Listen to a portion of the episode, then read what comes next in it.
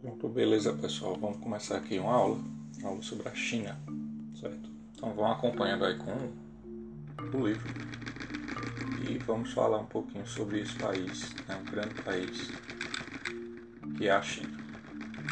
Bom, a China, ela chamada popularmente China é a República Popular da China, que surgiu essa expressão em 1949.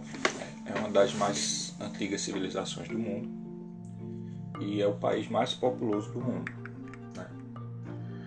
Ele tem um caminho aí no futuro de se tornar a maior potência mundial, né? superando aí os Estados Unidos.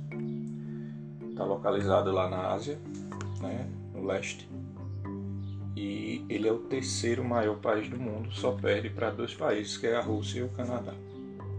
Ele faz fronteira com 15 países, né? entre eles tem o Afeganistão, Cazaquistão, Coreia, Índia, Japão, né? Mongólia, Nepal, Paquistão, entre outros.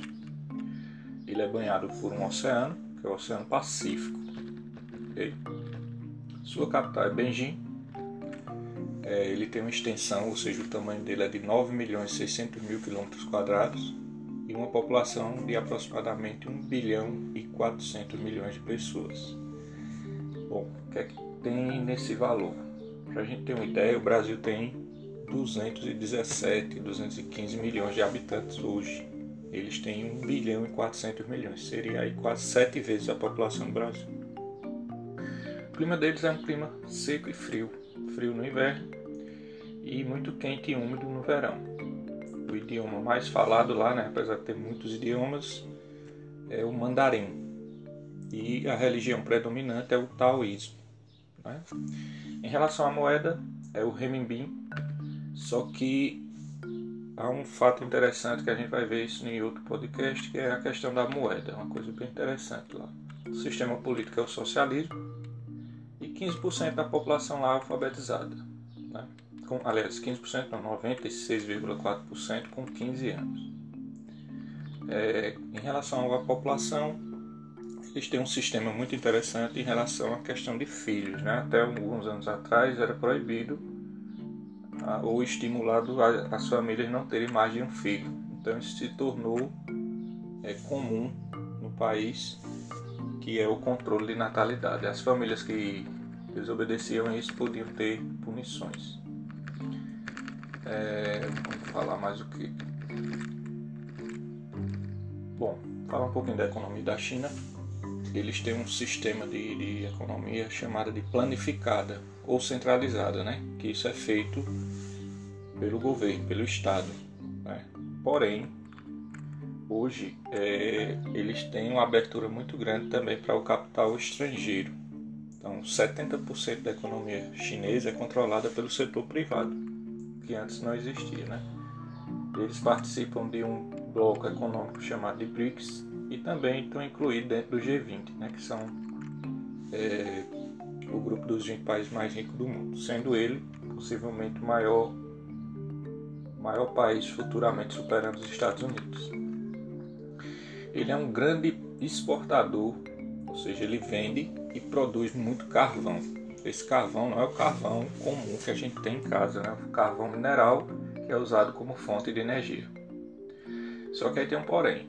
Né? Muitas dessas minas onde eles, eles retiram esse carvão, né? É, ocorrem muitos acidentes. Então, 80% do, das mortes no setor industrial é causado por essa essa extração desse minério que é o carvão. Como tem muita gente, população é muito grande, a mão de obra é barata. Então a principal razão né, para que os produtos chineses aqui, quando chegam para a gente, eles sejam muito baratos. Né? Isso é causado pela mão de obra barata, ou seja, os trabalhadores eles recebem pouco. Porque se não quer o trabalho, tem lá mais um bilhão de pessoas querendo.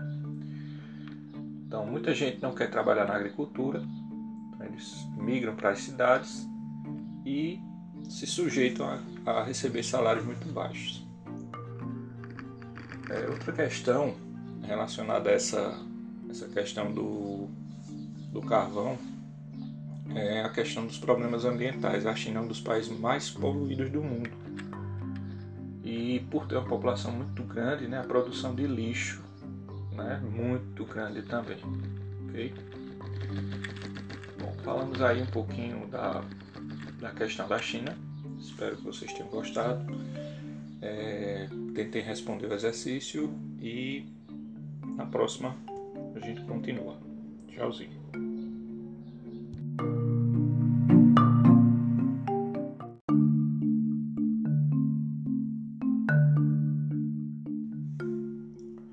Beleza, galera? Vamos lá. Aula de geografia. Vamos falar um pouquinho da China. China é oficialmente a República Popular da China. Surgiu em 1949 essa expressão. É uma das civilizações mais antigas do mundo. Né? Também um país mais populoso e tem um caminho aí para se tornar uma, a maior potência mundial, né? superando os Estados Unidos. Se localiza no leste da Ásia, né? o maior país desse continente, ele é o terceiro maior país do mundo. Só perde para dois, lembra aí, ó, Rússia e Canadá. Então, Rússia e Canadá são os dois maiores, vem a China como terceiro. Muitos países da, da Ásia fazem fronteira com, com a China, né? como Afeganistão, Butão, Cazaquistão, a Coreia, a Índia, Rússia, é, Japão, Nepal, Paquistão, Mongólia, Vietnã, entre outros. O país ele é banhado pelo Oceano Pacífico né? E tem alguns mares que também circundam aí o, o território chinês, como os mares de Bohai, Huanghai, Donghai e Nanhai. É, sua capital é Beijing, também chamada de Pequim, tem uma extensão de 9 milhões e 600 mil quilômetros quadrados, né? bem grande. Né? É, tem uma população de 1 bilhão e 400 milhões de pessoas. E para se ter ideia dessa questão de habitantes, a gente tem no Brasil 217 milhões. Eles têm 1 bilhão e 400, seria sete vezes a população do Brasil. Então a população é enorme, muito grande. Que aí faz a gente refletir em alguns pontos. Por exemplo, alimentação habitação, é, emprego para essa população toda. Então é uma coisa bem discutível para a gente pensar um pouquinho e ver como é a situação deles. O clima é seco no, e frio no inverno e quente e úmido no verão. O idioma mais falado é o mandarim. A religião é o taoísmo e o sistema político deles é o socialismo, né? ao contrário do capitalismo é, o socialismo ele tinha uma visão um pouco diferente até alguns anos atrás, porém eles fizeram uma, umas modificações nesse socialismo que impera lá no país. É, de acordo com o IBGE, 96% da população com mais de 15 anos é alfabetizada, né, já sabe ler e escrever, e eles têm um sistema de controle de natalidade. O que é isso? É, os casais eles eram estimulados no passado a terem apenas um filho. Por quê? Porque se não houvesse esse controle, esse valor de 1 bilhão e 400 milhões poderia estar bem maior. Então eles fizeram esse, essa, uma lei né, que estimula os é, as famílias terem apenas um filho. E há alguns anos atrás, há pouco tempo atrás, essa lei ela foi, vamos dizer assim, é, esquecida, foi proibida, vamos dizer assim. E as famílias estavam liberadas a terem mais filhos. Só que o costume familiar, a cultura foi tão é, é, colocada dentro desse sistema que a maioria não quer ter mais do que um filho. Bom, é, falando um pouquinho da economia da China, a gente pode destacar o que? Que é uma, um tipo de modelo de economia planificada. Planificada vem de plano, ou seja, existe um plano para é, é, fazer o controle da economia. E isso é feito por quem? Pelo Estado. É, só que em 1970, 1978 eles começaram a abrir o, o, a economia para setor privado. Né? Isso foi chamado de economia mista. E hoje 70% da economia chinesa é controlada pelo setor privado. Então isso fez com que o país ele crescesse absurdamente. Né? Ele é um dos países que mais cresce é, nos últimos anos e esse crescimento chamou a atenção né, é, de outros países que hoje mantêm contato com eles, inclusive o Brasil. Né? Junto com o Brasil, eles fazem parte de um grupo chamado de BRICS, certo? B-R-I-C-S, BRICS. E também, como é um país emergente, ele faz parte também de outro grupo chamado de G20. O G20 é formado pelos 20 países mais ricos do mundo. Bom, o que é que a China produz? Todo mundo deve ter um aparelho, um guarda-chuva, uma roupa, um brinquedo. E se você for observar atrás do, do, do, produto, vai lá, tá lá, Made in China, Made in China, tudo vem da China hoje. Então isso e, e, é, mostra que esse país ele tem um potencial muito grande na questão industrial, né? E outro fator interessante que chama a atenção é a questão do preço, né? Como é que um, um telefone no Brasil é tão caro e no, na China é tão barato? Isso se deve à questão da mão de obra, né? A mão de obra lá é muito barata. Por que a mão de obra é barata? Por que, é que eles pagam baixo salário? Por quê? Porque a população é imensa, né? Então, se o cara não quer trabalhar por aquele valor, vai ter uma pessoa que queira. Então, para sobrevivência, existe essa lei, infelizmente.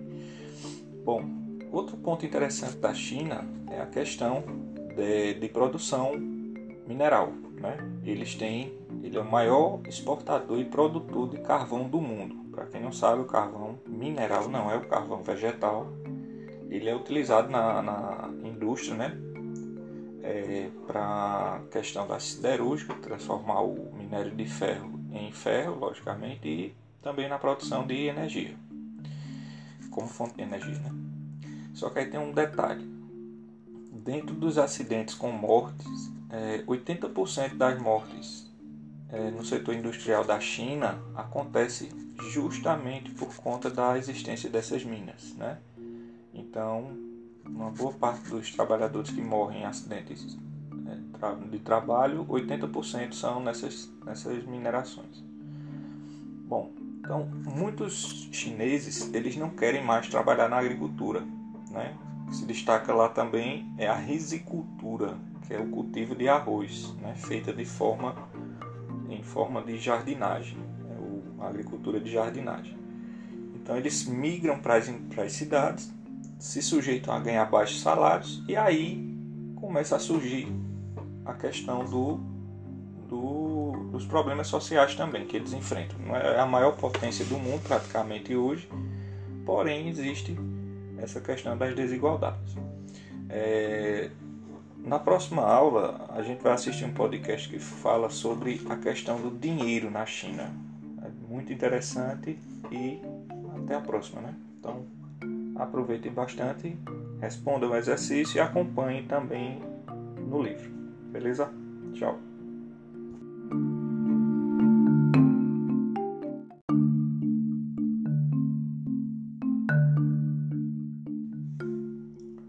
Beleza, galera? Vamos lá. Aula de geografia. Vamos falar um pouquinho da China. China é oficialmente a República Popular da China. Surgiu em 1949 essa expressão. É uma das civilizações mais antigas do mundo. É também um país mais populoso e tem um caminho aí para se tornar uma, a maior potência mundial, né? superando os Estados Unidos se localiza no leste da Ásia, né, o maior país desse continente, ele é o terceiro maior país do mundo. Só perde para dois, lembra aí, ó, Rússia e Canadá. Então, Rússia e Canadá são os dois maiores, vem a China como terceiro.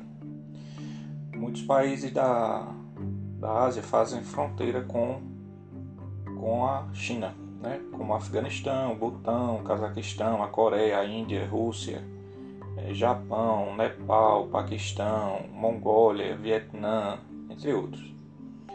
O país ele é banhado pelo Oceano Pacífico né? e tem alguns mares que também circundam aí o, o território chinês, como os mares de Bohai, Huanghai, Donghai e Nanhai.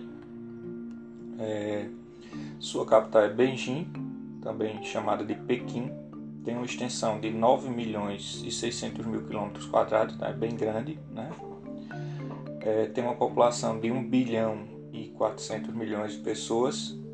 E para se ter ideia dessa questão de habitantes, a gente tem no Brasil 217 milhões. Eles têm 1 bilhão e 400, seria sete vezes a população do Brasil. Então a população é enorme, muito grande.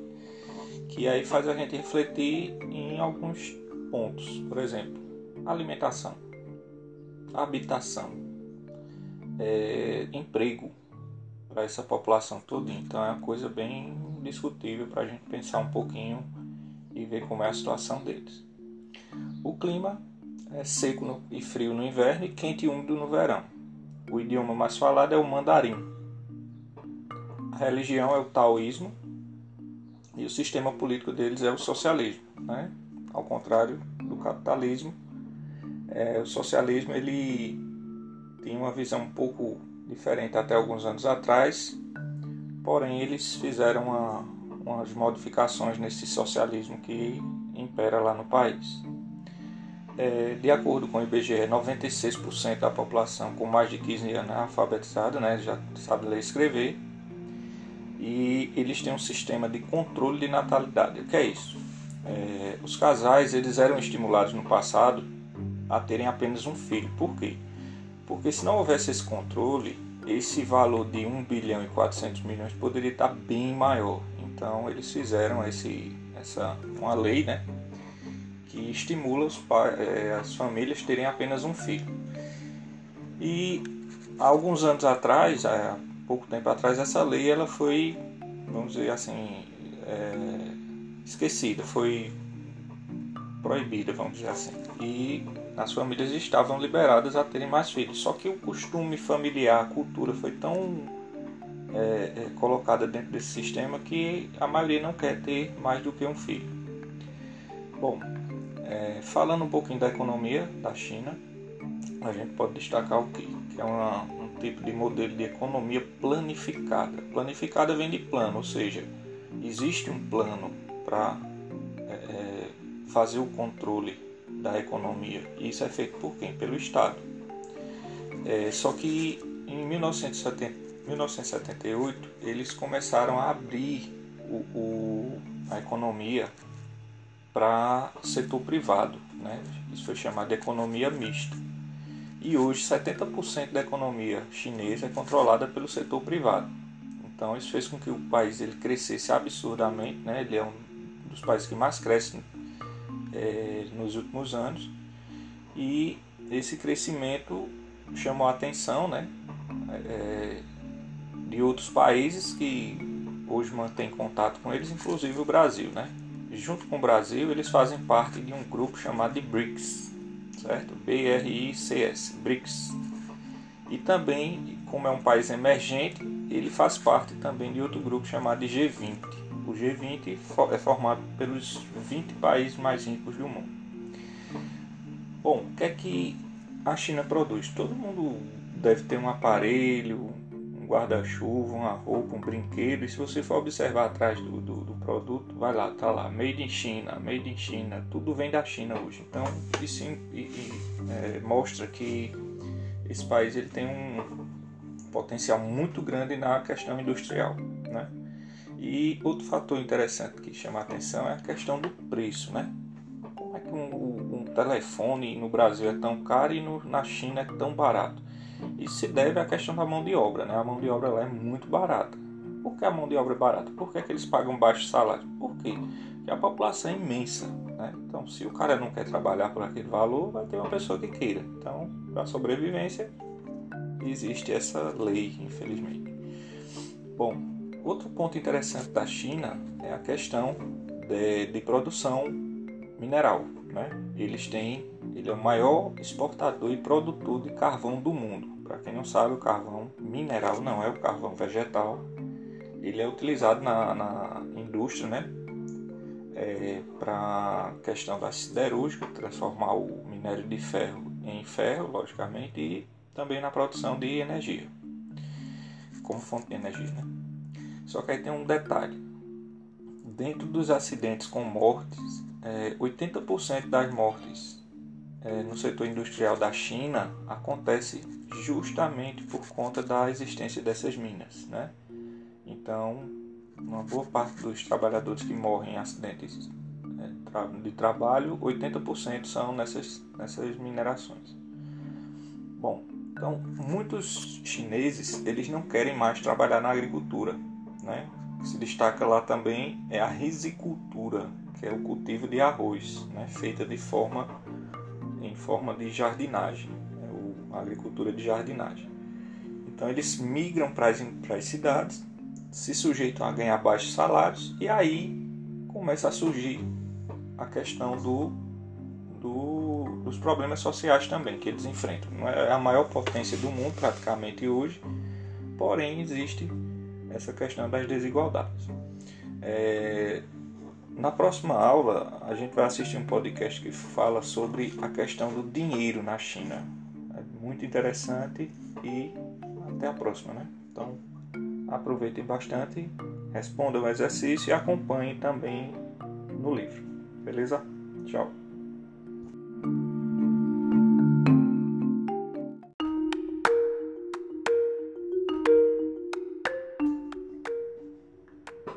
Beleza, galera? Vamos lá? É, hoje a gente vai falar sobre mais um país asiático, e agora é o Japão. É um país bem conhecido, terra do, da galera do olhinho puxado aí, né? um país muito importante da Ásia, né? também chamado de terra do sol nascente. Bom, o Japão, gente, é um país insular. Isso quer dizer o quê? Que é um país formado de ilhas. Né? Ele tem uma área de 377 mil quilômetros quadrados.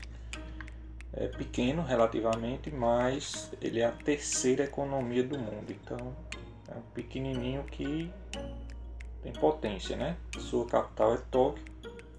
A população é de mais de 127 milhões de habitantes. É, o sistema de governo deles é uma monarquia parlamentarista, né?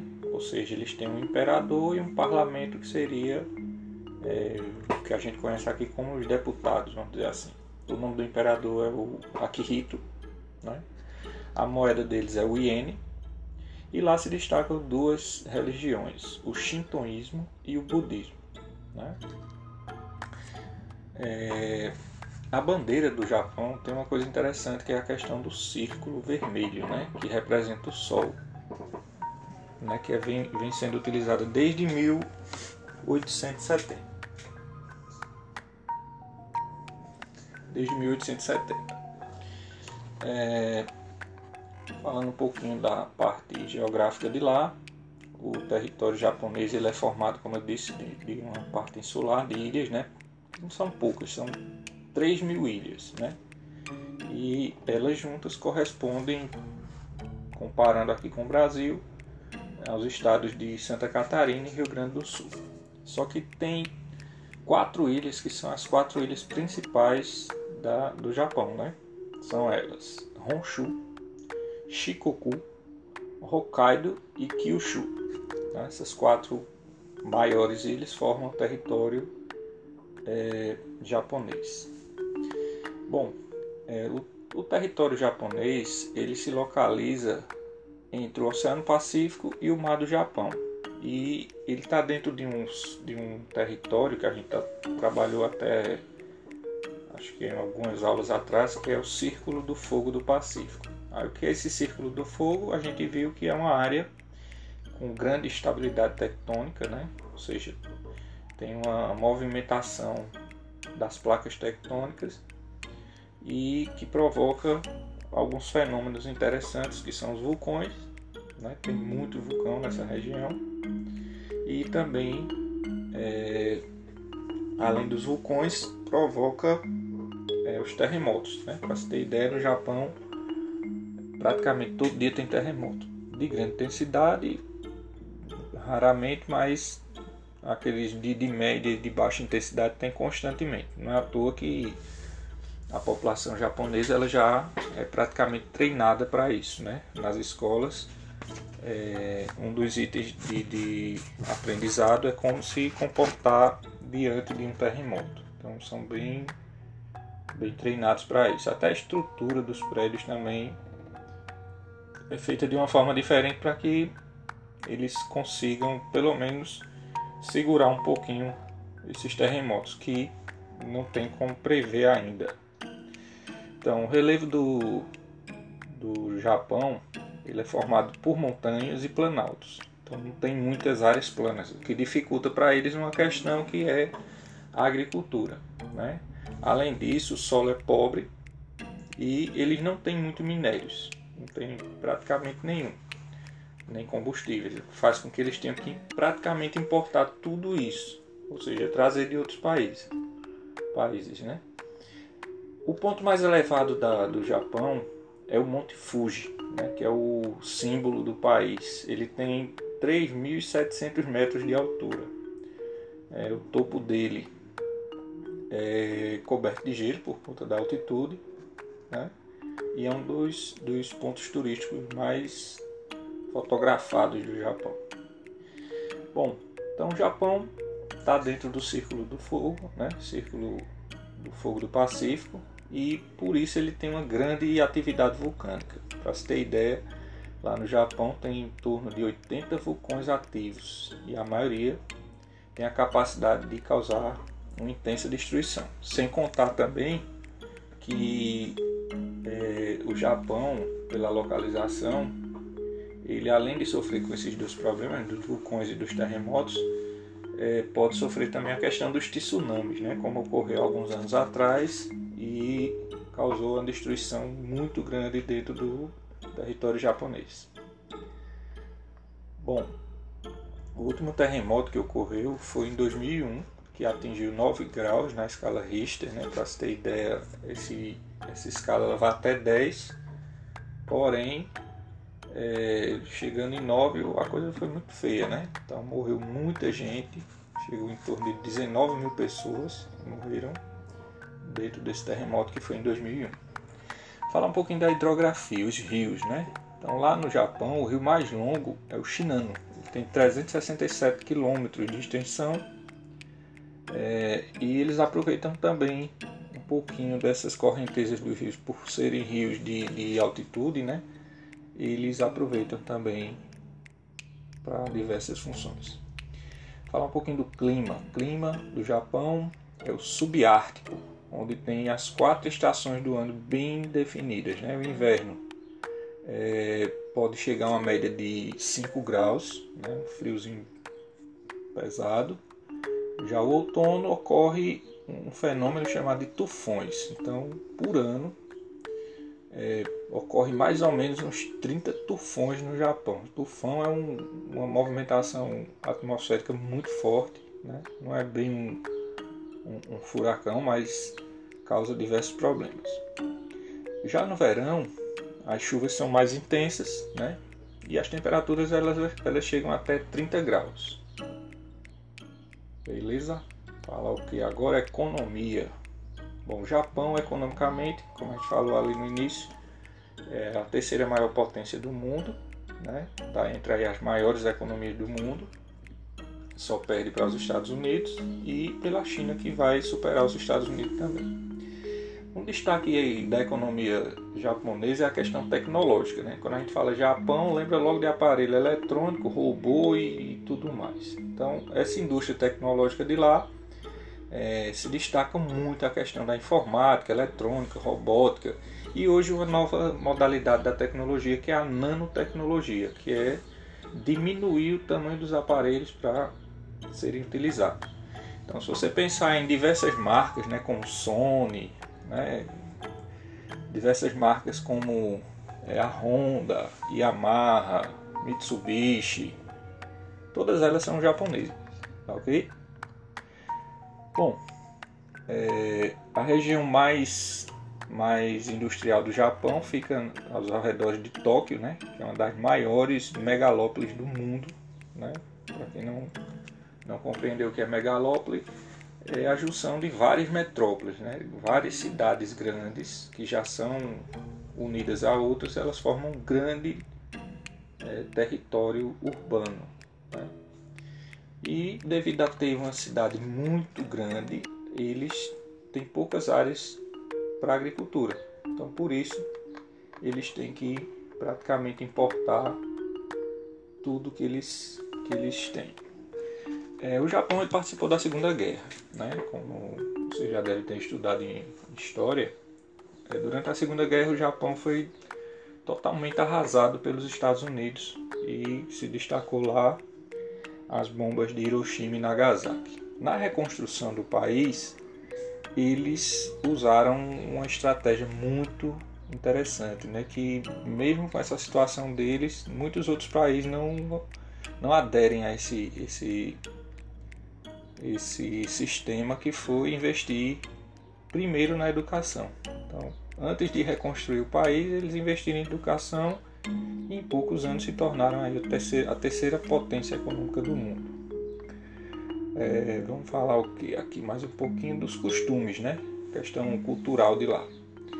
É, como vocês sabem, tem algumas coisas que lembram o Japão e entre eles vem a culinária, onde se destaca o sushi, né? Que é o famoso peixe cru, que é muito apreciado e hoje está aí praticamente todo todo lugar do mundo. Outra questão também que chama a atenção deles são as, as artes marciais, né, como karatê e judô, que são populares no mundo todo também. Então, é, o Brasil tem uma ligação muito grande com o Japão.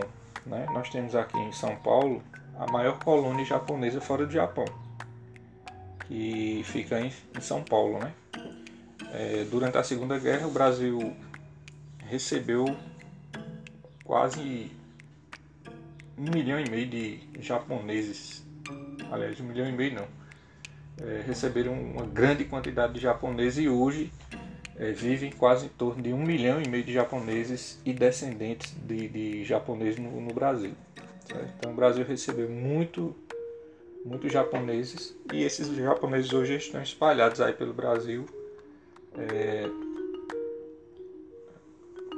movimentando a economia, né? Então esse aí é o Japão, beleza? Então até a próxima aí, pessoal. Tchau.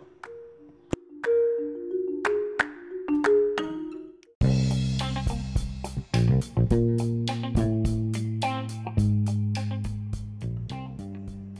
aí, pessoal, beleza? É, aula de projeto de vida e empreendedorismo, quarto bimestre.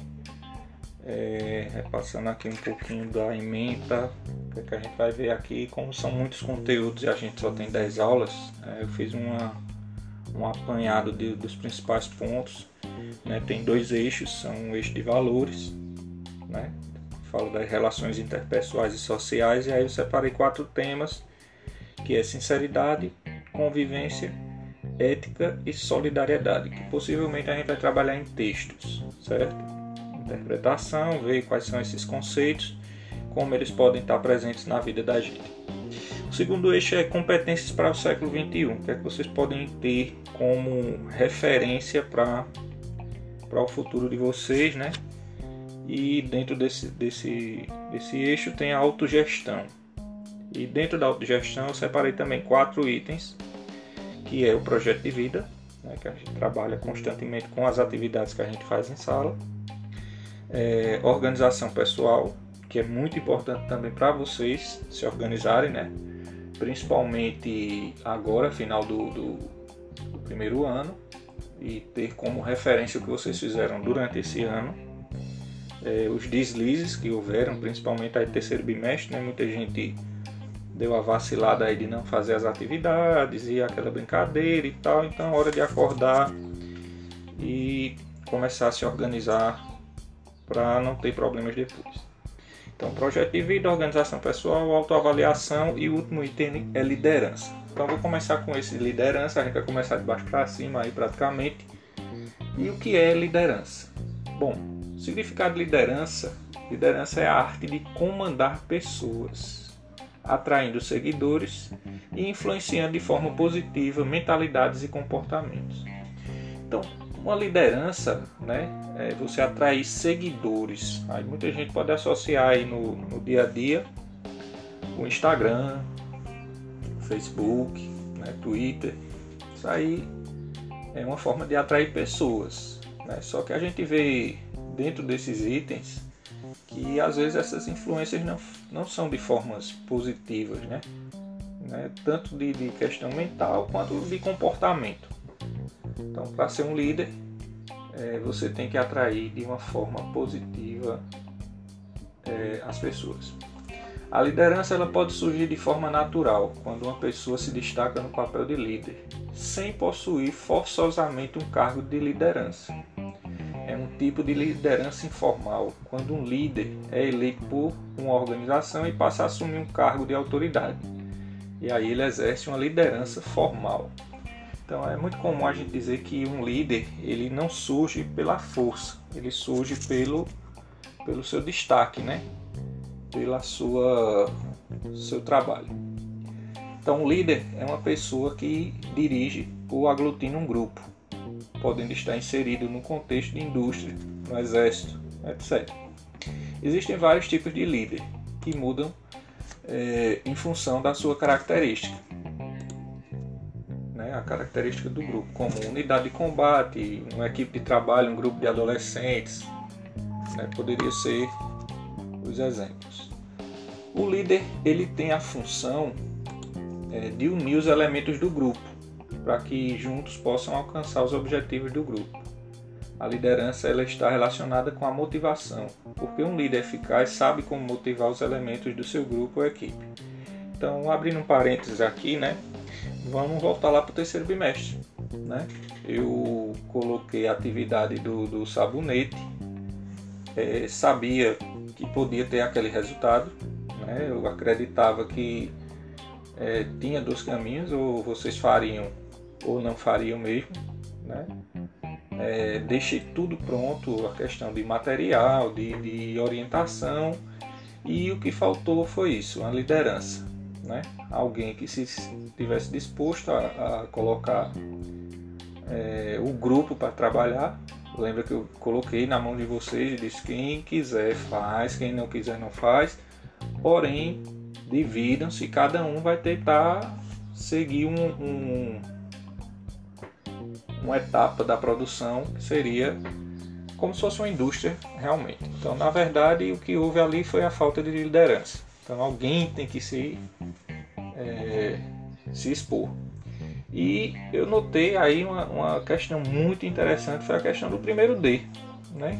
Uma turma que normalmente a gente não que, que rebaixe, mas a gente não esperaria que fosse a única turma que fez a atividade. Né? Se propôs, né? não foram todos da sala, consequentemente, que a gente sabe disso, mas foi um grupo que correu atrás, pesquisou, entrou em contato, tirou dúvida e eu fiquei muito feliz com eles, né? De ver que esses meninos eles têm potencial, né? E mostraram que teve um potencial muito maior do que primeiro A, B e C, né? Então, parabéns aí pro primeiro D. Ok? Bom, continuando. É, a palavra liderança ela tem uma origem no termo inglês leader, que significa líder. Em inglês, liderança é traduzida com, para o leadership, né? então que é o chefe. Né? Só que a liderança ela tem três estilos, né? são os tipos de liderança, que são divididas em autocrática, democrática e liberal que seria uma liderança autocrática. É um tipo de liderança autoritária, no qual o líder impõe as suas ideias e decisões ao grupo, ou seja, o líder não ouve a opinião do grupo. Então, aqueles que têm aquela opinião formada e não muda de opinião de jeito nenhum, é um tipo de liderança autocrática. Deu para entender? Beleza. Bom, o segundo tipo é a liderança democrática. Não é do demônio, não, certo? Democrática, o líder estimula a participação do grupo e orienta as tarefas. É um tipo de liderança participativa, em que as decisões são tomadas após um debate e em conjunto. É aquele tipo de, de trabalho onde o líder ele escuta todos os, os participantes né? e só toma a decisão quando todos entrarem no consenso. O último item é a liderança liberal, ou seja, onde há liberdade e total confiança no grupo. As decisões são, são delegadas e a participação do líder é limitada. Então o líder ele fica ali meio, meio afastado, mas o grupo ele tem total confiança nas decisões, beleza? Bom, vamos lá, continuando um pouquinho. É... Então, toda organização, a liderança é um tema fundamental, né?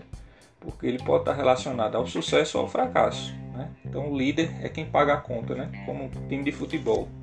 Quando ele vai bem, o técnico, que é o líder, ele ganha crédito. Mas quando o time está perdendo, ele é o primeiro a ser colocado para fora. Né? Então, é, essa importância né, de sucesso e fracasso é, em conseguir ou não atingir os objetivos definidos, principalmente na questão de empresas ou de uma organização, uma escola, né, uma banquinha de feira pode ser a distinção entre líder e chefe, porque um chefe ele tem autoridade de mandar, o líder ele aponta uma direção para o sucesso. Então, que fica aí a dica esse foi o nosso primeiro tema e respondo às atividades relacionadas à liderança. Beleza? Tchau.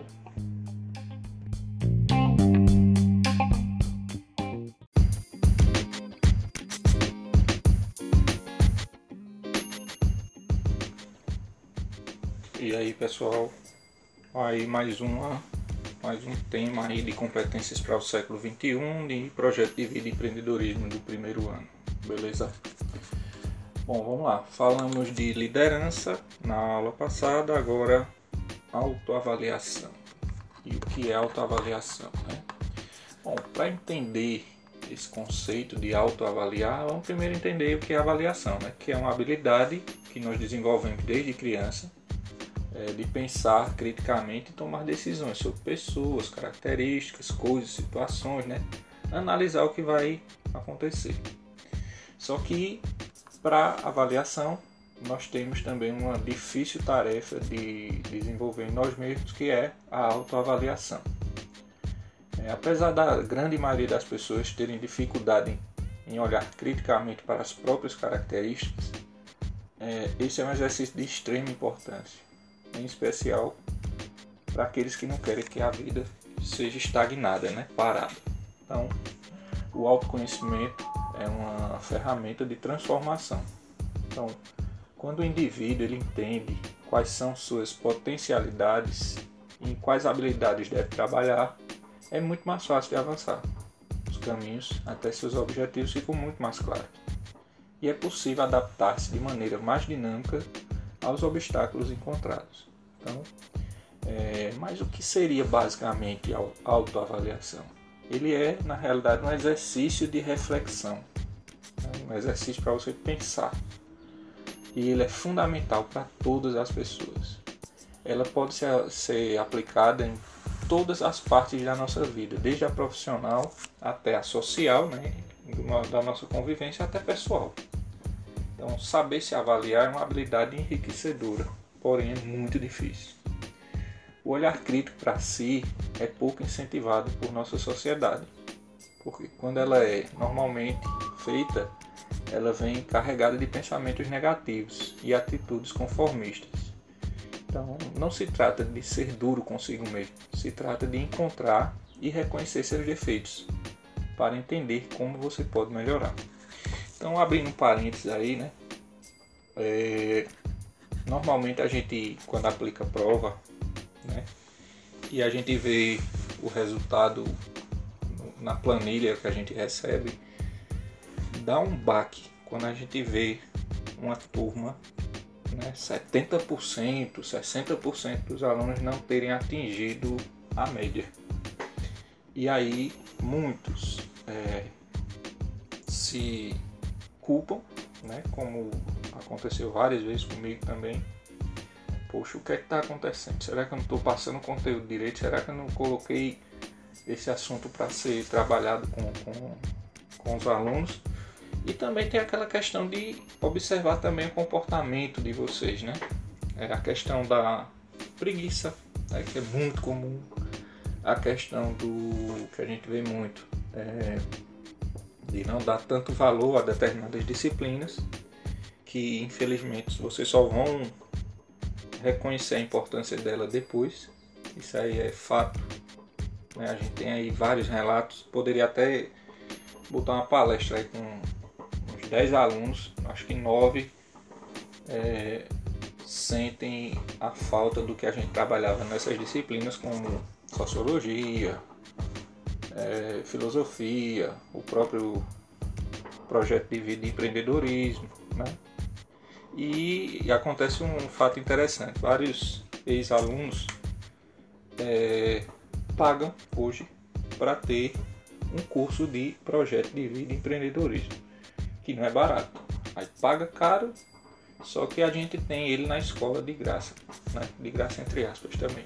Né? Então, é, voltando aí para a autoavaliação, é, ela é importante porque, você pode também encontrar seus pontos positivos.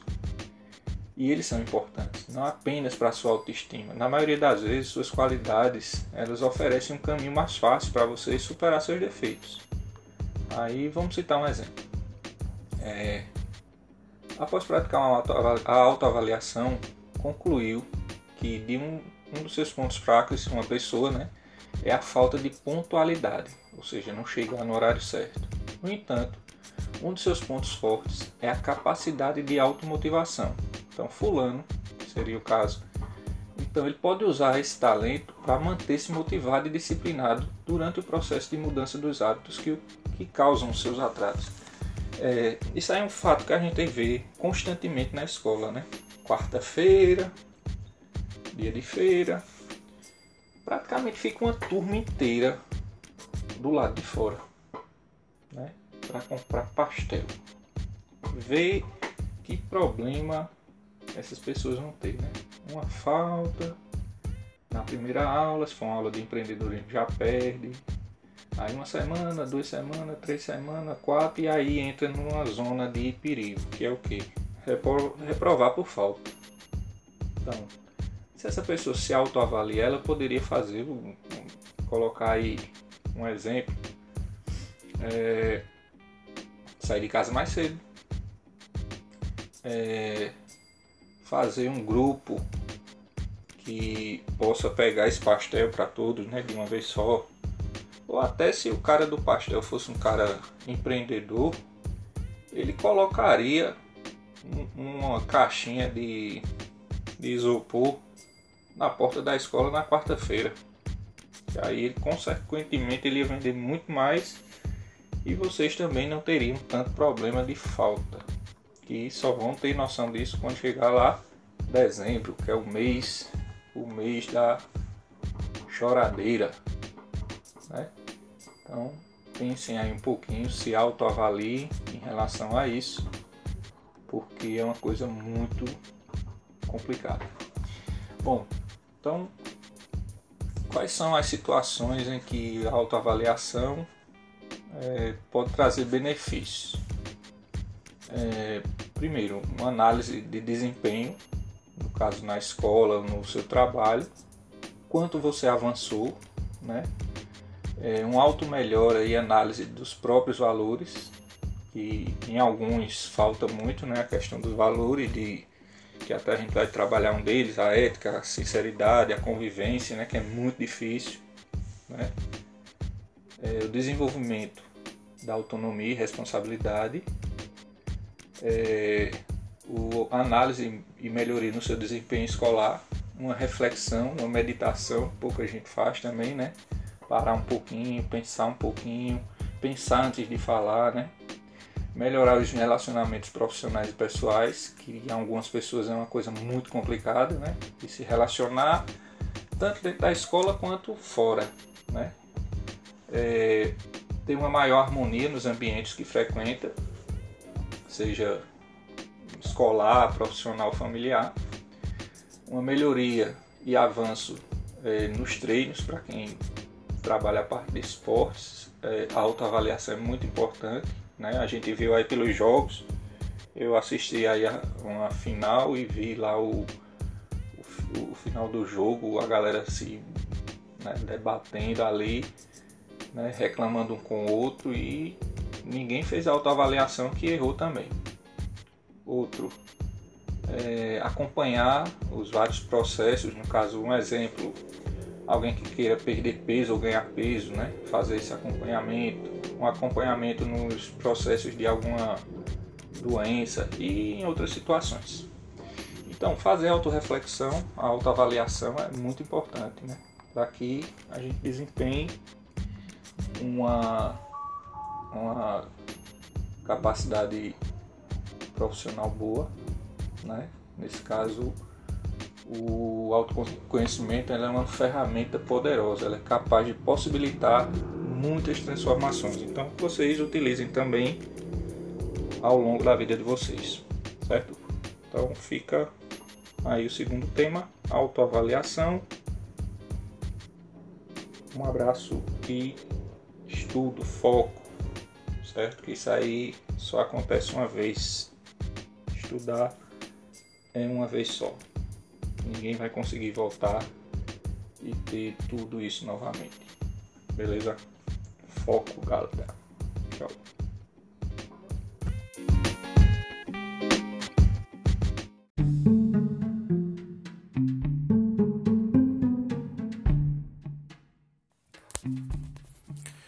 Beleza, pessoal? Hoje vamos falar sobre um país né, muito importante que é o Japão, país asiático, também conhecido como Terra do Sol Nascente. Bom, o Japão é um país insular, né? Isso quer dizer o quê? Que ele é um país formado por ilhas. Né? Não são poucas ilhas, são em torno de 3 mil ilhas. Ele tem uma totalidade de área de 377 mil quilômetros quadrados e é a terceira potência econômica mundial. Sua capital é Tóquio, tem uma população de mais ou menos 127 milhões de, de habitantes, né? Tem um regime de governo chamado de monarquia parlamentarista, que é bem parecido assim com o parlamentarismo com, com o nosso Congresso, né? Deputados, senadores e tal. E a monarquia com o imperador. Né? O seu imperador, que é considerado um deus lá, né? É o Akihito. Sua moeda é o ien. E se destaca lá também é, o, em religião o shintoísmo e o budismo. Bom, a bandeira do Japão é inconfundível, né? Uma bandeira branca com um círculo vermelho. Esse círculo vermelho significa o sol, né? E ela é usada desde 1870 falando um pouco da parte física, da, de, da parte geográfica de lá, né, do, do Japão, o país onde tem muito, muita gente com o olhinho puxado. É, como eu falei, ele integra em torno de 3 mil ilhas, certo? Só que se destacam, só que se destacam quatro grandes ilhas. Essas quatro grandes são Honshu, Shikoku e Hokkaido. E a última é o Kyushu.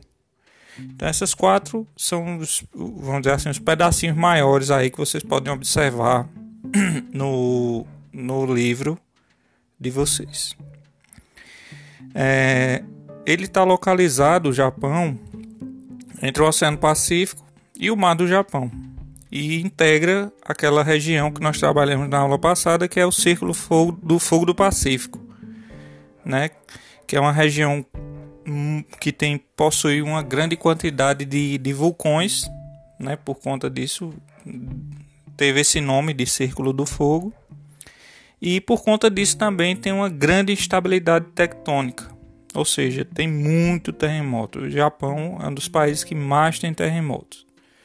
E por conta disso, é, ele teve que se adaptar né? Tanto a questão social, as pessoas, como também a questão da estrutura dos, das construções.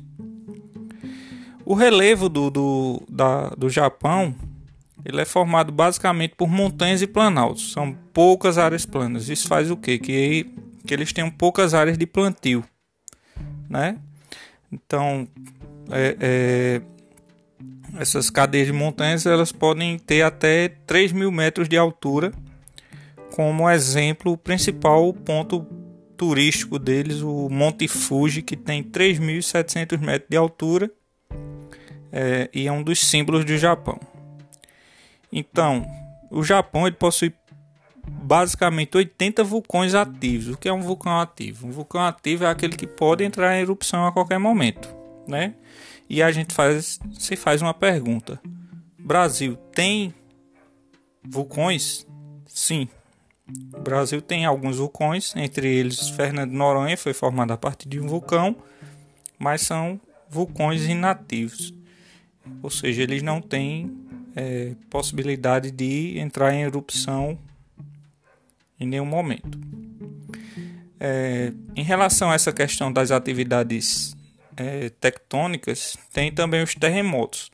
O Japão é um ponto interessante, por quê?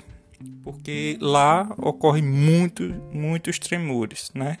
O último, o maior registrado até hoje foi em 2001, que teve uma um, um grau, né, que é a escala Richter, em 9. Esse, essa escala Richter ela, ela vai até 10. Então foi um terremoto imenso que levou à morte de mais ou menos 19 mil pessoas. Tem rio no Japão? Tem. Né? O principal rio de lá, o mais importante, é o Shinano. Ele tem 367 quilômetros de extensão. E por conta da sua topografia, né, de ser um, um relevo bem descido, vamos dizer assim, eles aproveitam bastante os rios. Em relação ao clima, eles têm um clima chamado popularmente de subártico. E esse clima ele dá uma condição de ter as quatro estações bem definidas. Então a gente tem tudo aquilo que a gente vê na, na quando estuda é, as estações do ano, é, o primavera com flores, outono, cai as, flor, as folhas e tal, então a gente vê muito isso. Só que eles têm um detalhe, dentro do clima eles têm um problema que são os tufões.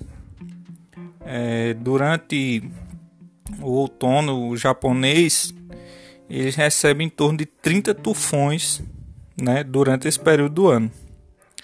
Já no verão, as chuvas são intensas e as temperaturas chegam a 30 graus. Bom, puxando um pouquinho para a economia. O Japão é uma das maiores economias do mundo, né?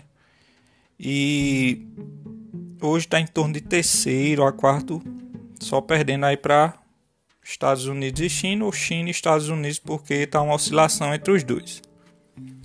O que se destaca na, na questão industrial da, do Japão é a tecnologia, né? Quando a gente fala Japão, robô, né, os produtos eletrônicos e tem um item que vem crescendo muito que é a nanotecnologia. E esse aí eu quero que vocês pesquisem o que é nanotecnologia. É, 85% da produção industrial do Japão está dentro de duas cidades, né? Duas cidades não, duas grandes cidades que é Tóquio e Osaka, né? Elas juntas formam a maior megalópole do país. E por ter um território muito urbano e uma população enorme, né? Eles têm poucas áreas agricultáveis, o que faz com que eles tenham que ter um grande número de exportações, aliás, de importações de produtos principalmente alimentícios. Então, o Japão ele tem essa potência né, mundial por conta de, do seu costume. É, todos sabem que o Japão passou por um problema muito sério. Né? Quem, quem estudou isso em história sabe que o Japão participou da Segunda Guerra e foi totalmente destruído pelos Estados Unidos destaque aí para as duas bombas atômicas de Hiroshima e Nagasaki.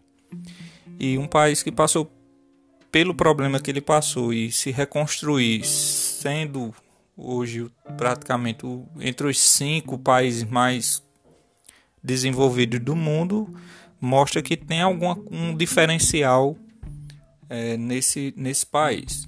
Eu aposto no, no, no, no que eles investiram, que foi na educação. Então, é, quando acabou a guerra, o Japão, ao invés de construir prédios, ele construiu escolas.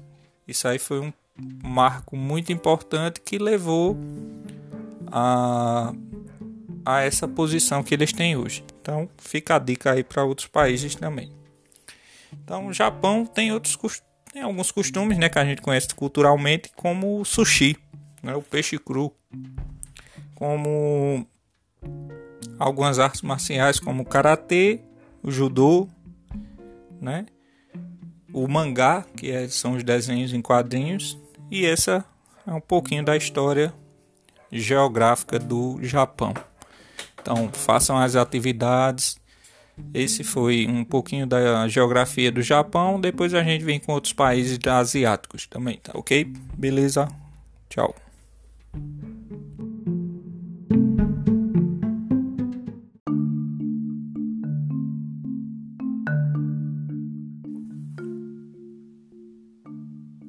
Beleza, pessoal? Vamos lá.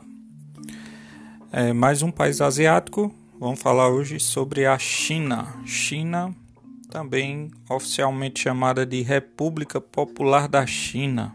Esse termo foi usado desde 1949. A China é uma das civilizações mais antigas do mundo, né?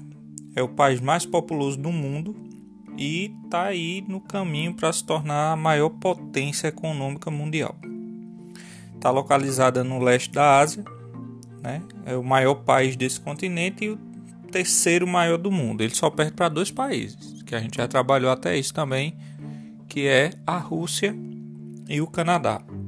Rússia primeiro, segundo o Canadá, terceiro a China em tamanho por conta de seu tamanho, ele faz fronteira com alguns países, né, como Afeganistão, Butão, Cazaquistão, Coreia, Índia, Japão, Laos, Mianmar, a Mongólia, Nepal, Paquistão, Quirguistão, Rússia, Tajiquistão e Vietnã. Ele é banhado pelo Oceano Pacífico, né, e por alguns mares como Bohai, Honghai é Donghai e Ninhai. Não sei onde é que vai. A capital chama-se Beijing, ou popularmente a gente conhece como Pequim. Tem uma extensão territorial de 9 milhões e 600 mil quilômetros quadrados e uma população de 1 bilhão e 370 e tantos milhões de habitantes, que isso também muda a cada segundo. É, em relação à população, a gente tem um comparativo com o Brasil. O Brasil hoje tem 217 milhões de habitantes. Então seria praticamente sete vezes a população do Brasil. Então fica aí uma dica é, em relação à população para vocês analisarem o que é que acontece com um país com uma população tão grande. O que é, o que, é que ele tem de problema? O que é que tem de vantagem? Então pensa aí um pouquinho e analisa. O clima, o clima é seco e frio no inverno e quente e úmido no verão, uma coisa boa. Seco e frio no inverno, quente e úmido, úmido, chuvoso, né? O idioma é o mandarim e a religião predomina, isso quer dizer o quê? Tem outras religiões, mas é uma grande parte puxa para o taoísmo. O sistema político é o socialismo, porém já tem uma abertura muito dif dif diferente do que existia do socialismo antigo, né? Então, o Japão, ou o Japão, é, tá vendo? É. A China tem uma, um, um, sistema econômico já diferente do socialismo antigo. É, segundo o IBGE, 96,4% da população com mais de 15 anos é alfabetizada é, tem uma densidade demográfica de 135 habitantes por quilômetro quadrado. Isso é muita gente para um quilômetro só, só que o país é grande também.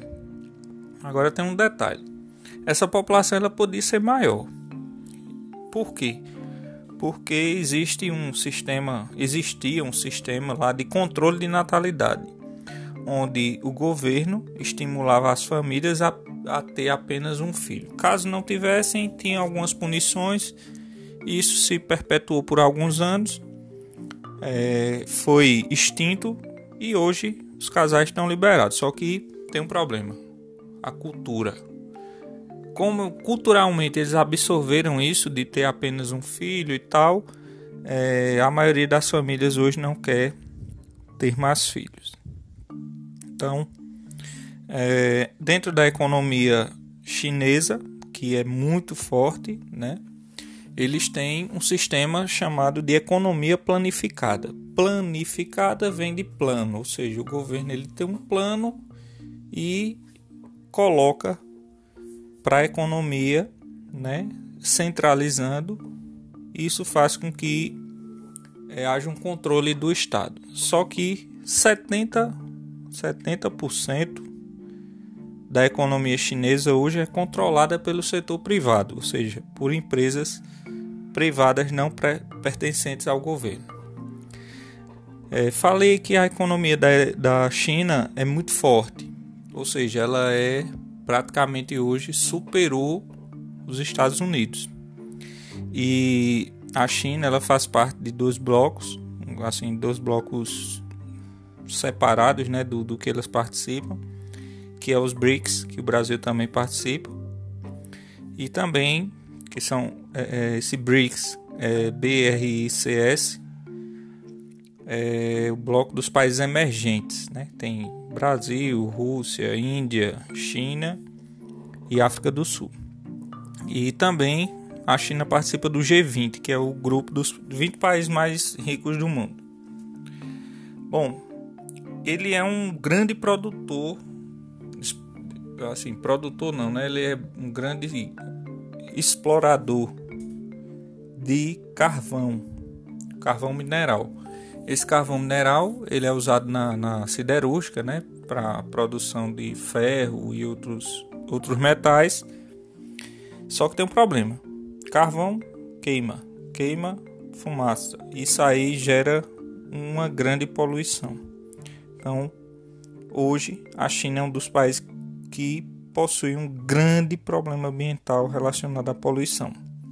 E diante disso também, da produção de carvão, é, 80% do, dos, das mortes relacionadas à questão industrial, ela está relacionada a essas, essas minas de, de carvão. Então, de 100 pessoas que morrem em acidentes industriais, 80 são dentro dessas minas, né? Porque a mina você sabe, você cava ela, vai, vai, vai para dentro da terra, tal, tal, tal, e pode haver acidentes. Então, a China tem esse problema. É, questão industrial, a gente analisa o seguinte: China, olha aí teu relógio, olha aí esse celular, olha aí o fone de ouvido, olha o caderno, caneta, roupa, né? Qualquer produto que a gente tem em casa, praticamente todos eles têm lá sua contribuição chinesa.